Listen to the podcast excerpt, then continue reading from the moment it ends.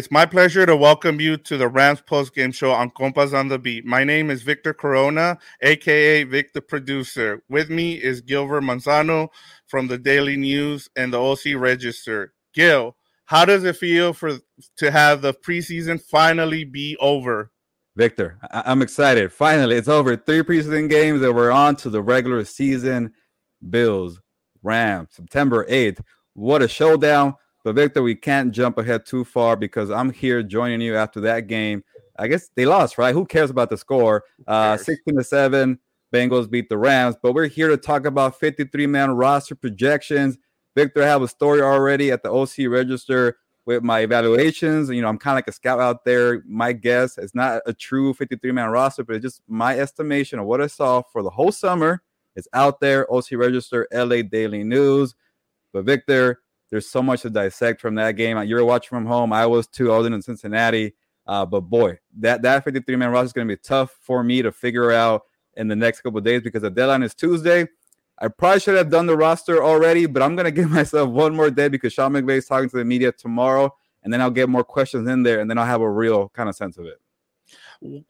Yeah, watching this game was it was kind of hard. I'll be honest with you. Um, just the one thing that did stand out for me was watching Bryce Perkins take all all the all the snaps today, um, and Wolford getting injured with his and and you'll talk about this uh, when when we get more into it, but uh, yeah, Bryce Perkins was was for me one of the one of the guys that that stood out for me today. What about you? What what out? I know it wasn't a, a pretty game to watch, but what what were some of your takeaways from today's game? Yeah, you know, it started off pretty ugly, and, and you know, let me kind of back it up a little bit because Bryce Perkins started the game. He had the full game again, kind of like the preseason opener against the Chargers.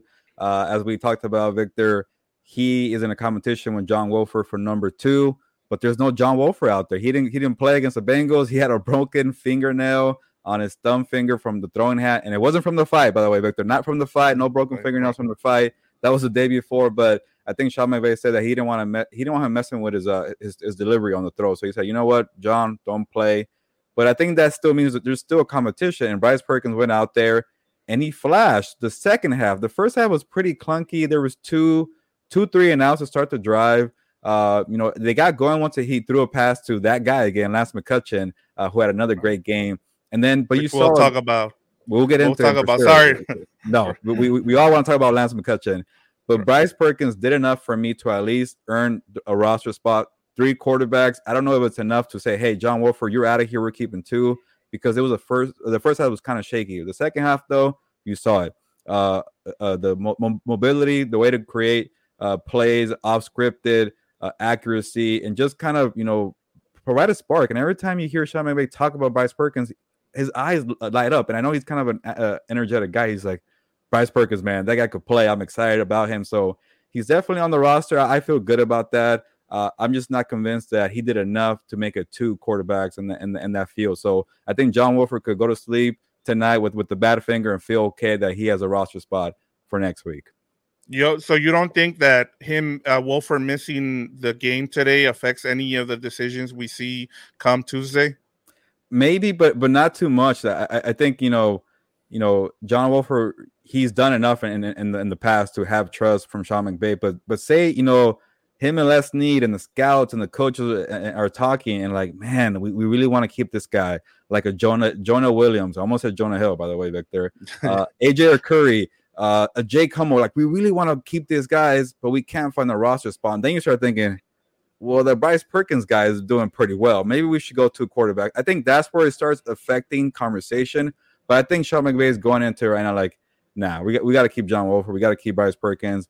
But maybe maybe something you know that we were both kind of trying to figure out. Maybe he does surpass him as a number two. Maybe he goes that way. It goes Perkins and Wolford but the, all three stay on. It's a tricky combination, but I really feel strongly that all three make it, Victor. Yeah, uh, reading your story right off the bat here, um, I know we talked. Eh, you talked about Lance McCutcheon earlier, and I, I kind of want to get into it because you had you uh, right. You talked about you're not saying that they're going to keep a receivers, but you did talk about it. So, do you think Lance McCutcheon made the team now, or do you yeah. think he might? Yeah. Victor, I, I, was I cut you off in the in the pregame kind of meeting between you and I because I'm like, wait, I'm not sure about that spot or that spot. This one, I, I was going to cut you off again. I was going to say, nah, this for sure eight receivers. I'm convinced uh, that he's these guys have done enough. They're gonna keep a whopping eight receivers. Victor, I don't know if you can recall the last time a team kept eight receivers on the on the final roster. It's a lot, but you know, maybe I shouldn't get too confident, but I think Jacob Harris has done enough to be the, the eighth man. Lance McCutcheon just had another performance to be the seventh guy at least or eighth, one of those two spots. This guy's making plays as a wide receiver. Yeah, he has to figure out the special teams. Yeah, he has to figure out the blocking. Yeah, he has to figure out two minute drills, all that stuff. But this guy's a playmaker, sensational wide receiver. He made more plays out there. Uh, and here's an, a couple more reasons why I feel confident to keep eight wide receivers. The GM Les Snead went on the TV broadcast and they asked him about Lance McCutcheon. He said that guy's made it easy for us, and we know Sean McVay loves his wide receivers. That for me was a telling sign. And then Sean McVay spoke about Lance at the presser, and he, he spoke about uh, Bryce Perkins and Lance together, saying those guys have done everything right. They've done everything we've asked for. Uh, they made a strong case. It's, it's, they made it easy for us. I won't jump ahead and say they're on the roster, but you know it'll be hard not to keep them on there. So I think Lance McCutcheon is safe. I think Jacob Harris is safe. It wasn't the game that Lance McCutcheon has, but Jacob Harris, he could block. He could play. Spe- Everything I told you about Lance McCutcheon, he does. Special team, right. uh, second year guy, a big body. They're shorter tight ends. He could help out in that situation. I think Jacob Harris will find his way on the roster, but Lance McCutcheon is definitely a playmaker. Uh, and Victor, he, what a strong summer for him. You know, the, I think people don't care about preseason stats, but he led he led the preseason, I think, in receiving yards. Yeah, one of the players that I thought might cut into the whole seven or the eight wide receivers was Carter because uh, they talked about him on the broadcast as a third tight end. But like you said, I, I just don't see, you know, especially with someone like Jacob Harris, you have to give him a shot to make this team with what he provides on special teams you know, we always talk about this, you know, special teams is such a big deal. I know people don't care, they're not sexy for people to watch, but when it comes to it, that's where you can lose games and it's very important for when you're where you're managing a team.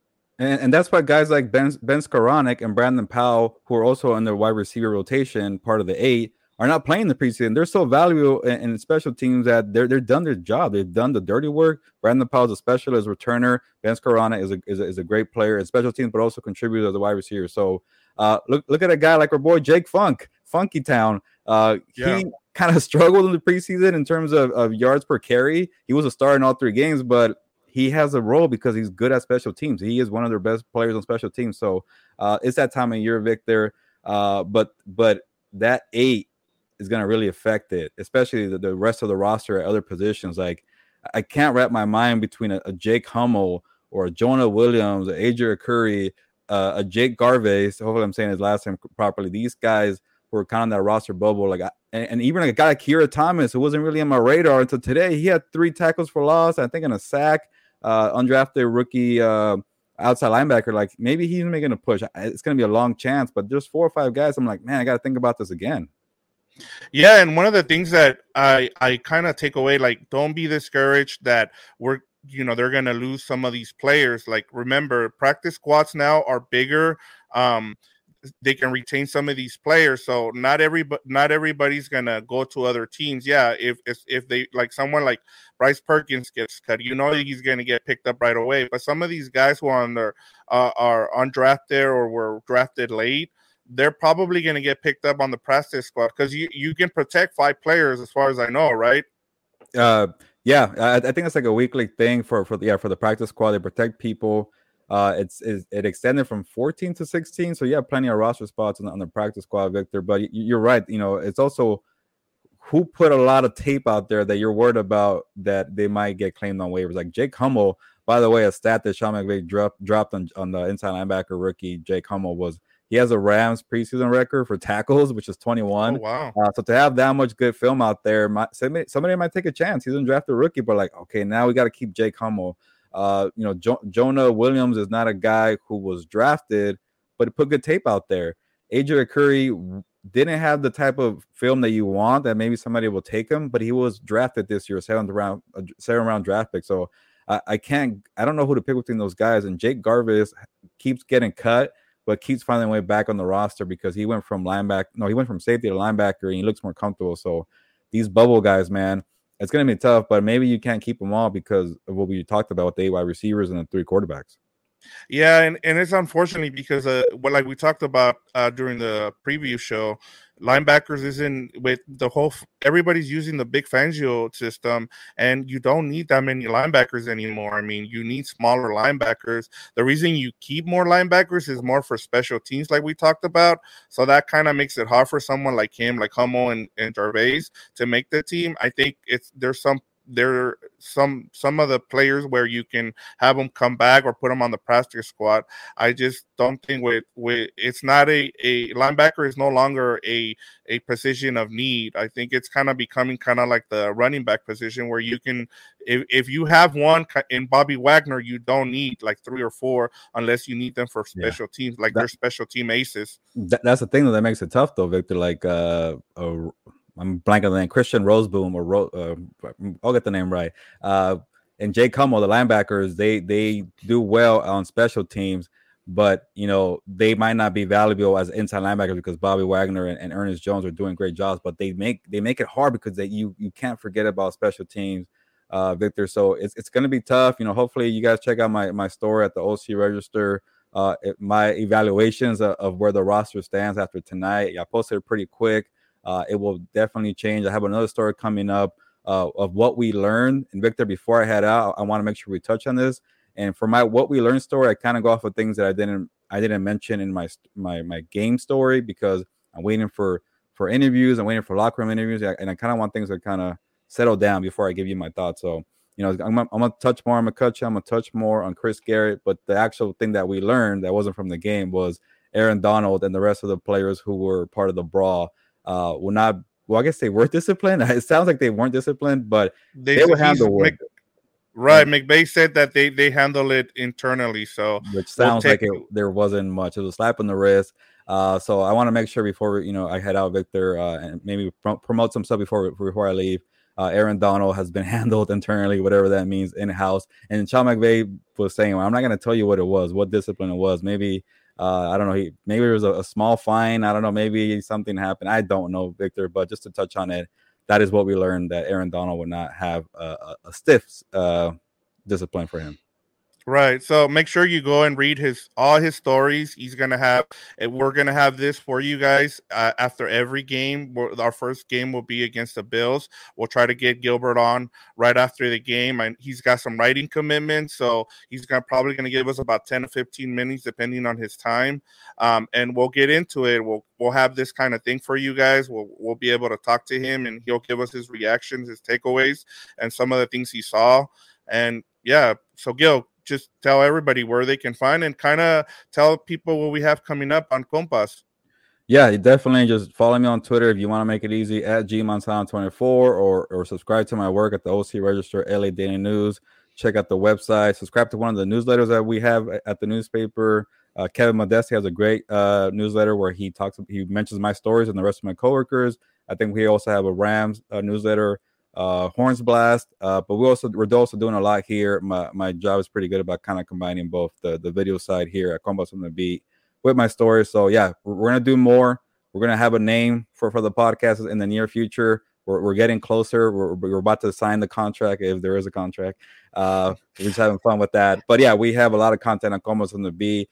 For those who have subscribed to Combat Compas, thank you for that those who already have subscribed for the longest on, on the regular Compas on the beat with Fernando Ramirez. Uh, thank you for that. And we're gonna have probably some Charger stuff. If, if you like both teams, which is kind of rare, or you just like uh, the NFL, or you have fantasy football players on the Chargers and the Rams, check out Fernando Ramirez's work and uh, Dan and Diego with their Chargers content. So, Victor, on that note, I gotta head out. It's time for me to write. I know I'm not in, in the press box, but this was fun to kind of get those thoughts out before I start writing again. So on that note, it's on to the 53 man roster. Ya nos vamos, pues vámonos.